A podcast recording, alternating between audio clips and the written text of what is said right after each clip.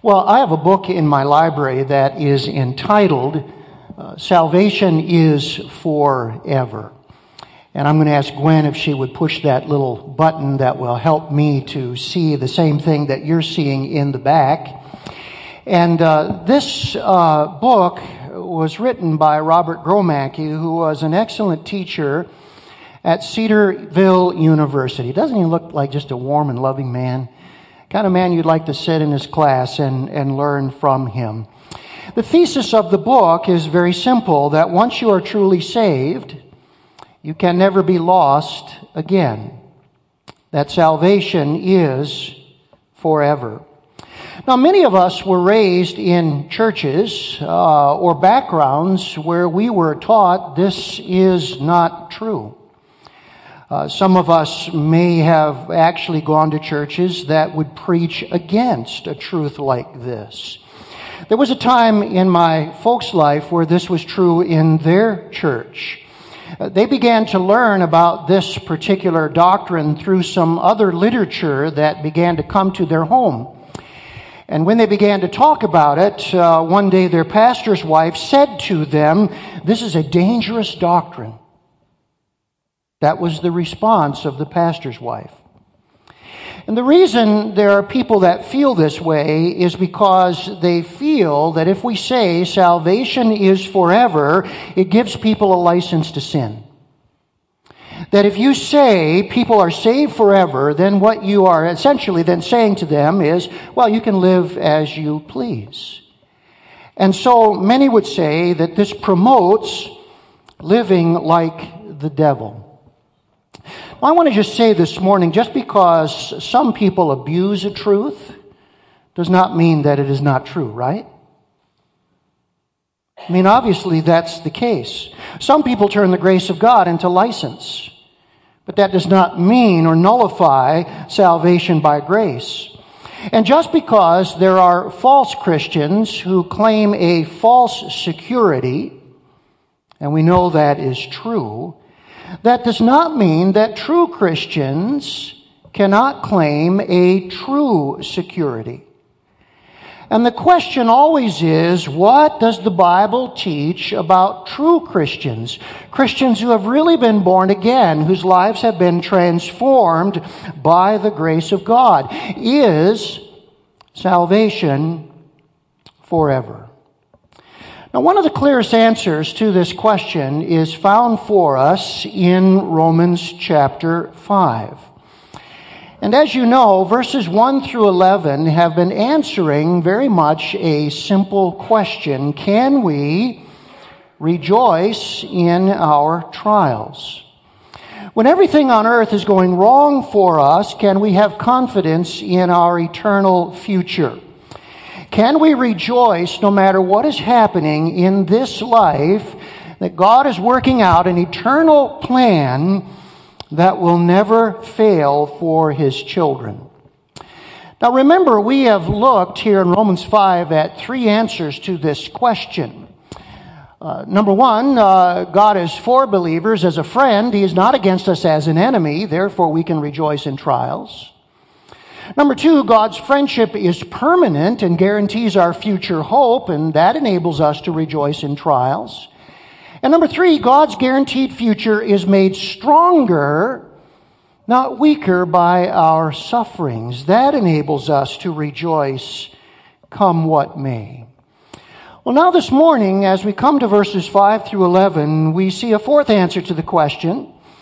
God's guaranteed future is based on unconditional love for believers.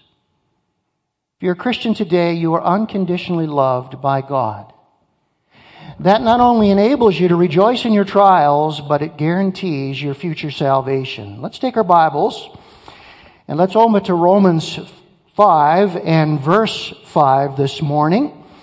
It is page 1120 in the chair Bible in front of you. I encourage you to take a Bible because these are very, very important truths for us to learn this morning. And let's just take a moment, shall we? And let's pray as the Lord teaches us. Father, how important it is to know that our salvation is secure. How important it is to know that you are not only our Father now, but will be our Father in the judgment. How important it is to know that your eternal plan for each of your true children cannot fail. And we come today trusting you as you lead us now into your word that we might know the truth about what you have revealed for us. For Jesus' sake, amen. Look with me at verse 5. He says, Hope does not put us to shame because God's love has been poured into our hearts through the Holy Spirit who has been given to us. Now, I want you to notice here that he says our hope does not put us to shame. That expression, to be put to shame in this context, means it will not fail us at the final judgment. There is an Old Testament background to this phrase, put to shame, that means to suffer judgment. And for example, we can find uh, this concept in Isaiah 28 16. Listen to what God says to us. So this is what the sovereign Lord says. See, I lay a stone in Zion, a tested stone, a precious cornerstone for a sure foundation. The one who trusts will never be, and what's the last word? Dismayed. Now, in the Greek translation of the Old Testament, which is known as the Septuagint, the word dismayed here is the same Greek word for the phrase put to shame in Romans 5 5. Now you can understand what this means. If you put your trust in something and it does not ultimately turn out, wouldn't we be dismayed? Wouldn't we be sort of uh, disappointed? We thought something was a sure thing, and then it turned out not to be sure. It turned out to be baseless.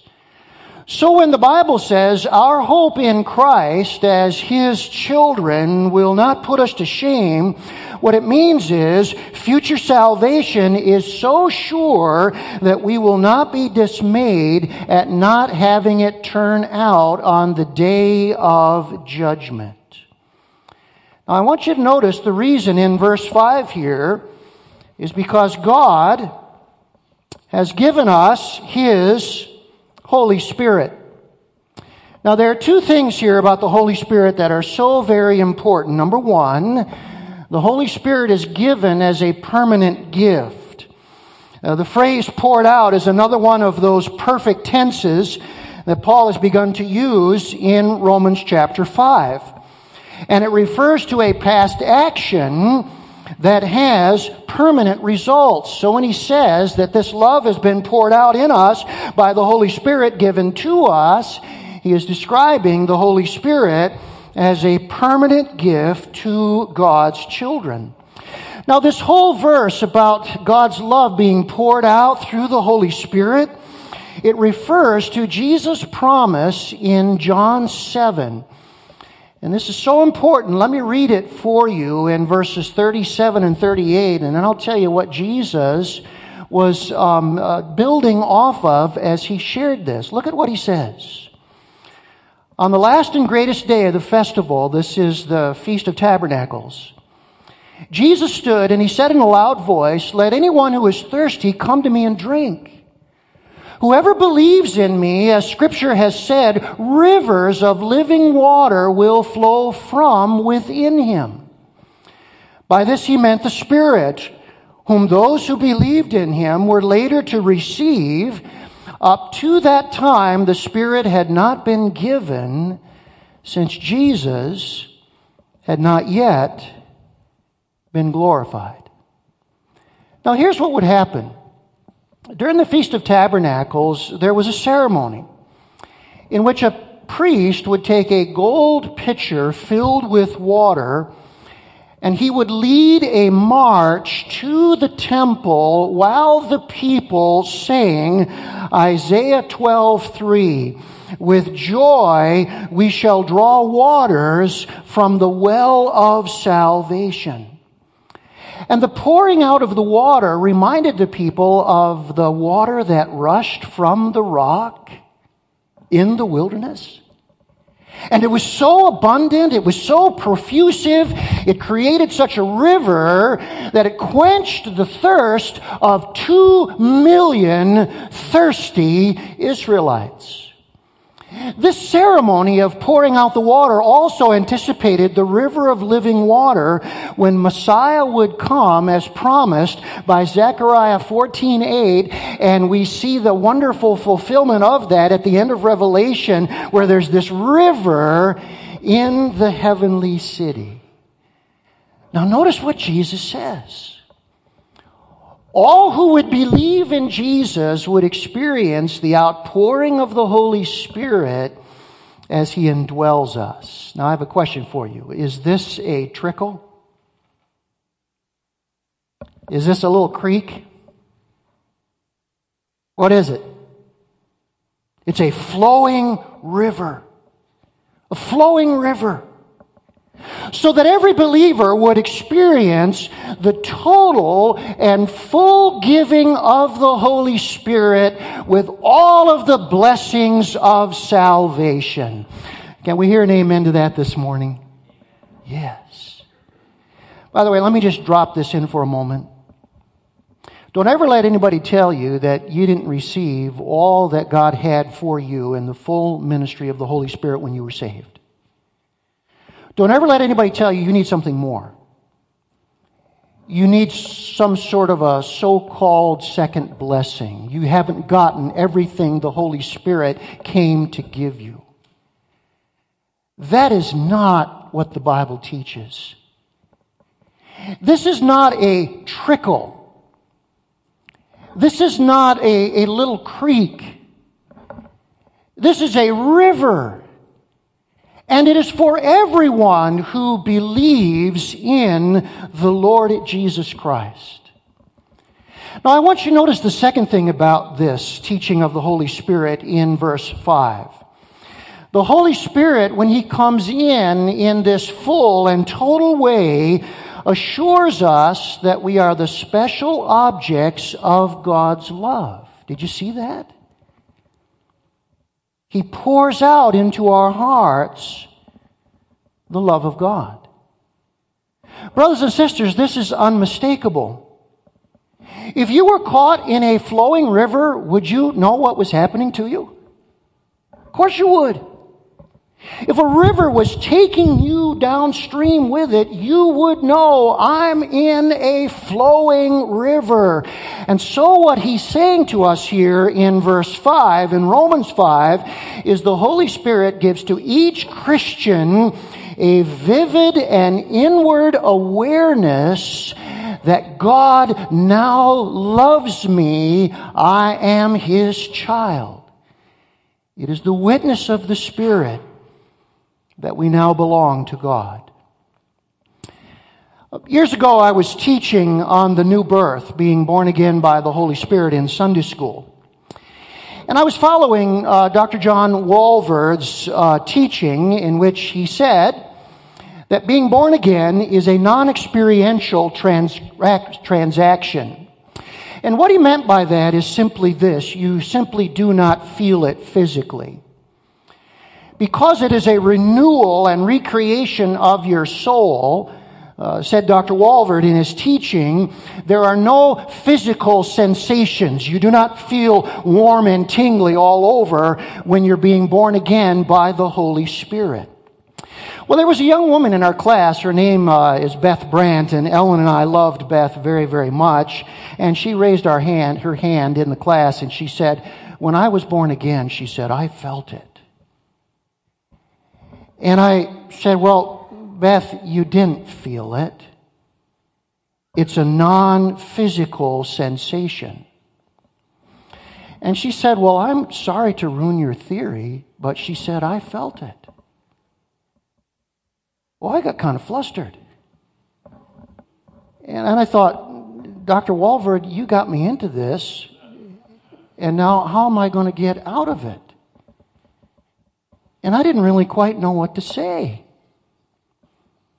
And so I just sort of embarrassingly stumbled on with the rest of the lesson. And then one day I was studying Romans 5 5, and it hit me what Beth was talking about. When you are born again, the Holy Spirit enters your heart spiritually. There are no physical sensations to that. You don't have any tingling that you feel in the extremities of your fingers when that happens. Dr. Walvoord was right. But there are side effects, right? And one is a wonderful sensation that you are God's child. Now, Beth was not feeling the recreation of her soul when she was born again by the Holy Spirit.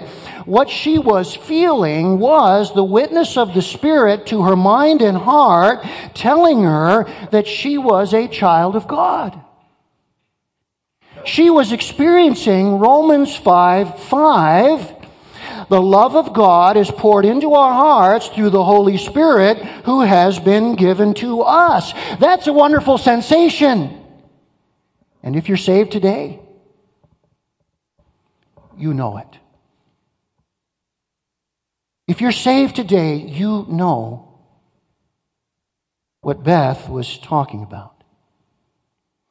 You know, there's a wonderful song that we sing, and I, if I really had gotten this all together as I should have, we would have sung this song today. But let me give to you the second verse of Heaven Came Down. And notice how this reflects much of what's taught in Romans 5. Look at it. Born of the Spirit with life from above into God's family divine. Justified fully through Calvary's love. Oh, what a standing is mine. And the transaction so quickly was made, when as a sinner I came, took of the offer of grace he did proffer, he saved me, oh praise his dear name. Now let's sing, read together uh, the chorus, alright? Read it with me. Heaven came down and glory filled my soul. When at the cross the Savior made me whole. My sins were washed away. My night was turned to day. Heaven came down and glory filled my soul. Now, how many of us can say, I have felt this? Of course. Of course. Now, here's the question for us What kind of love is this that we are singing about? Is it uh, temporary love? Or is it permanent? Look with me at verse 6. For while we were still weak, at the right time, Christ died for the ungodly. For one will scarcely die for a righteous person, though perhaps for a good person one would even dare to die. But God shows his love for us in that while we were still sinners, Christ died for us. Now, you know what the Lord is teaching us here? He's teaching us that for every single believer, we have experienced an unconditional love. Now, in verses 6 through 8, what is happening here is the writer, Paul, under the inspiration of the Holy Spirit, is comparing human love to God's love for believers. And look at what verse 7 says.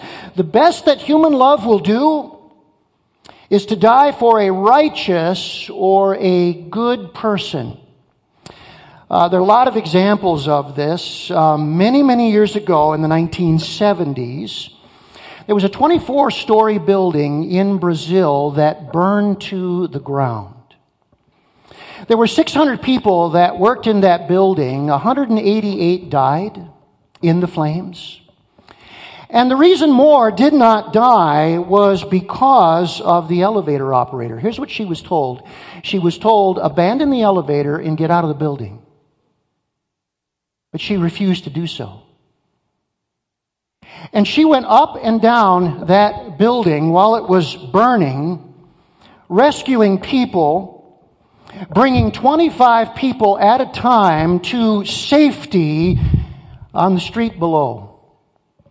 The last time up, the power shut off. And the next day, they found her charred body next to the elevator door. Now, that is an example here of verse 7. She gave her life for her friends.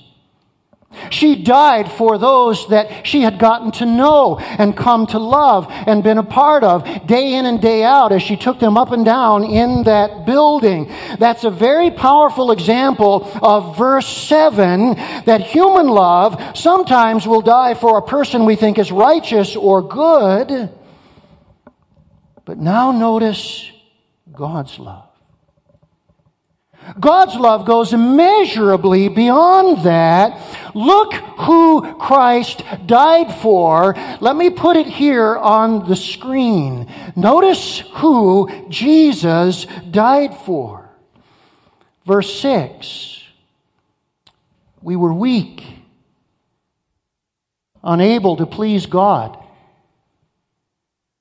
Verse 6 We were ungodly leaving God from our lives. Verse 8, we were sinners, actively disobeying God.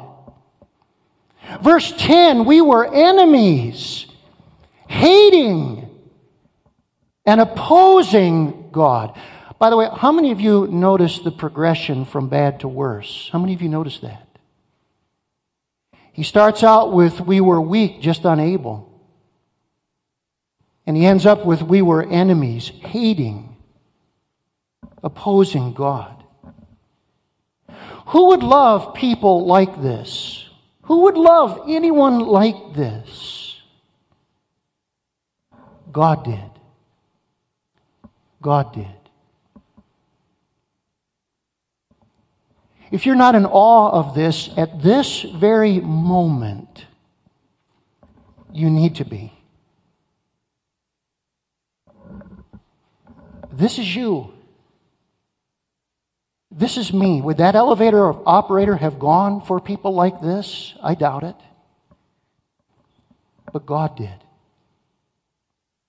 Now, what's the point then that the Bible is making? Well, let me ask Pastor Kent Hughes, who retired from College Avenue Church in Wheaton, Illinois, to draw the point for us. God's love was totally unmotivated by anything in us. We are lavished with a love that lies in God alone. It will never change. It is believers' permanent possession. That's the point that God wants us to see. I read uh, this week about a father who overheard um, one of his children admonishing another one of the siblings in the family. And here's what the boy said to his sibling. He said, You must be good, or father won't love you. Overhearing that, his dad went to him and said, Son, that's not really true. And the boy looked at his dad and said, But you won't love us, will you, if we're bad? And this is what his dad said. He said, Yes, I will love you whether you are good or bad. But there will be a difference in my love. He said, When you are good, I will love you with a love that makes me glad. When you're not good, I will love you with a love that hurts me. And isn't there uh, an application to God's love? God's love is permanent for the believer. It is constant. The Lord loves us as His children, whether we are good or acting bad. In fact, let me press it a little further. Are we ever really completely good? Who could raise their hand here today and say, you know what? I've reached a stage in my walk with the Lord where I am completely good, and the Lord loves me because of my goodness. Can anyone? We need to be very careful We are never loved by God because of any worth that we have before Him. We are always and ever loved by God because of a love that is in Him. And because that is true, that love can never be taken away from the true believer. If God did not love us through our merit when He saved us, He does not remove us, His love from us, through our lack of merit. It is a love that is sourced in Him alone. Now, Paul is so good here, he wants to draw two uh, conclusions for us. And as we come to the end of this message, let's draw the conclusions that are found in verses 9 through 11, all right? This is so very important for us. Number one, Christians are eternally secure forever.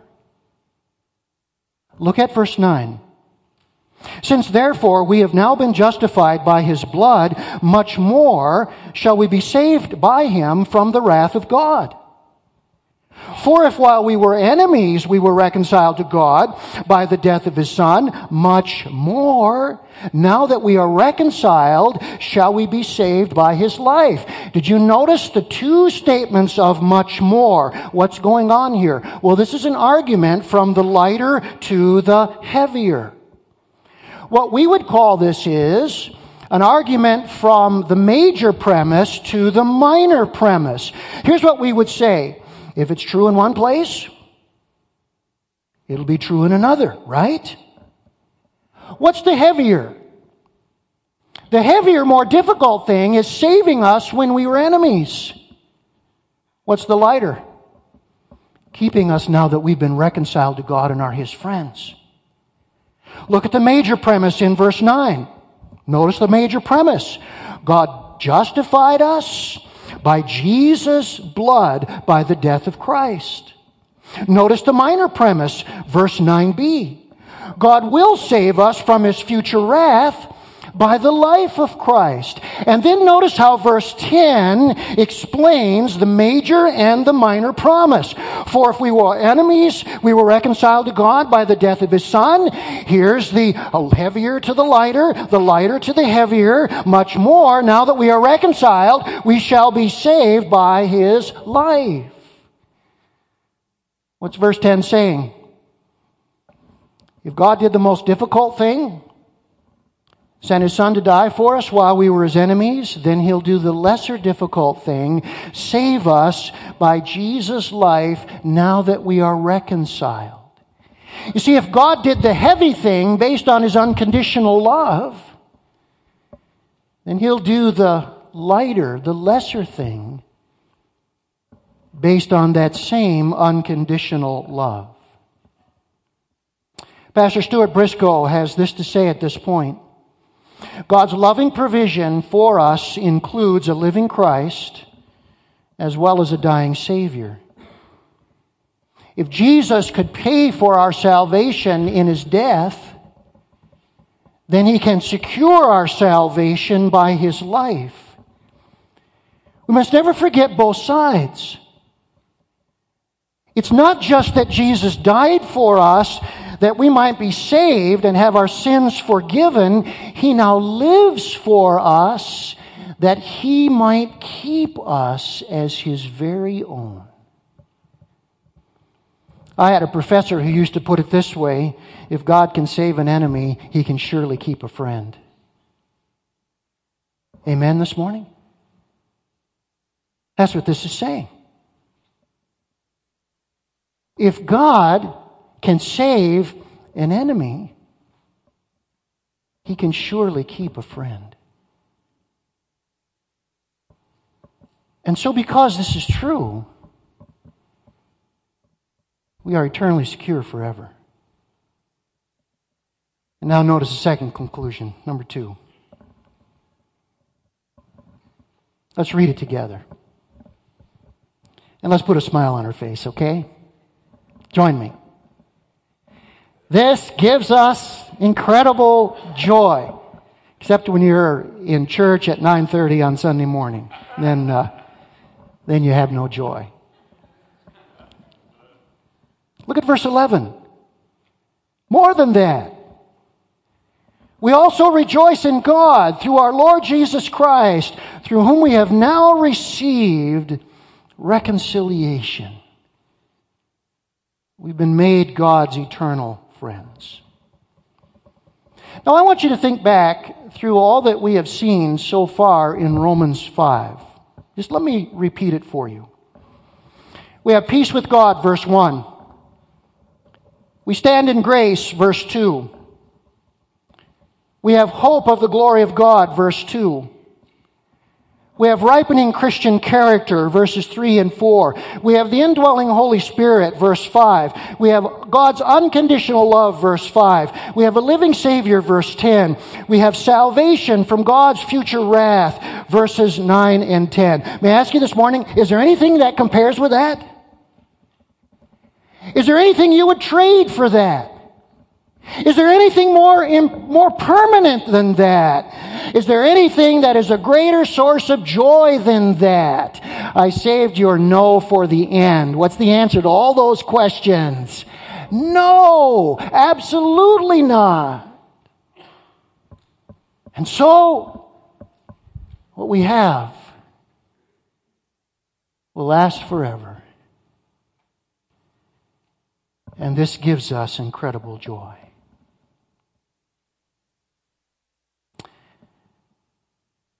Let me close this morning on a sad note for our family. We had a wonderful time visiting my older sister down in Virginia and her family, her husband and son. My brother in law is the oldest of nine siblings. And over the years, I've gotten to know all of them, graduated from junior college with one of them. And um, I, I went to his brother Gary's wedding. And I remember that so long ago in a little country church. Well, Gary was 64 years of age, and so I was saying to my brother, brother-in-law Bob, you know, is, I imagine Gary's getting close to retirement, and um, I uh, would assume that you know, he's probably thinking a lot about that. When's he going to retire? And so we talked about that, and I had good thoughts of Gary. This past Monday, we got word that Gary was in a farm accident. The old tractor on the farm where they grew up flipped over on him and crushed him to death. They have one child, a daughter. She's to be married this summer. Bev, who graduated with me from junior college, is the one who found her brother. The funeral was on Friday. And we live in a world like that, don't we? As Ellen and I discussed it and talked about it, we said, you know, we, we think we're going to live. But the truth is, we're going to die, isn't it? That's the truth. We're going to die. And if you don't know right now where you're sitting, where you're going when that day comes, when you're under the tractor and your life is gone, that's why Jesus came. He came so that you could be reconciled to God, an enemy made into a friend and you could have a salvation that will last forever. And I can only think of the tears this summer that will be mixed with joy when Kate walks down the aisle and Gary is not with her. Life is often that way. But in Jesus and his salvation, we have a joy that will last forever. And if you don't have that, you're missing out. Not only now, but for eternity. Let's bow together for just a moment. And uh, let's take a minute just to do business with the Lord. And maybe you're here today and you've never quite heard, maybe, a message like this. That Jesus didn't come so that you could have some sort of a vague hope that somehow in the end you'll make it. But He came so that you could know by the Holy Spirit coming into your life and saving you that you are the object of God's love.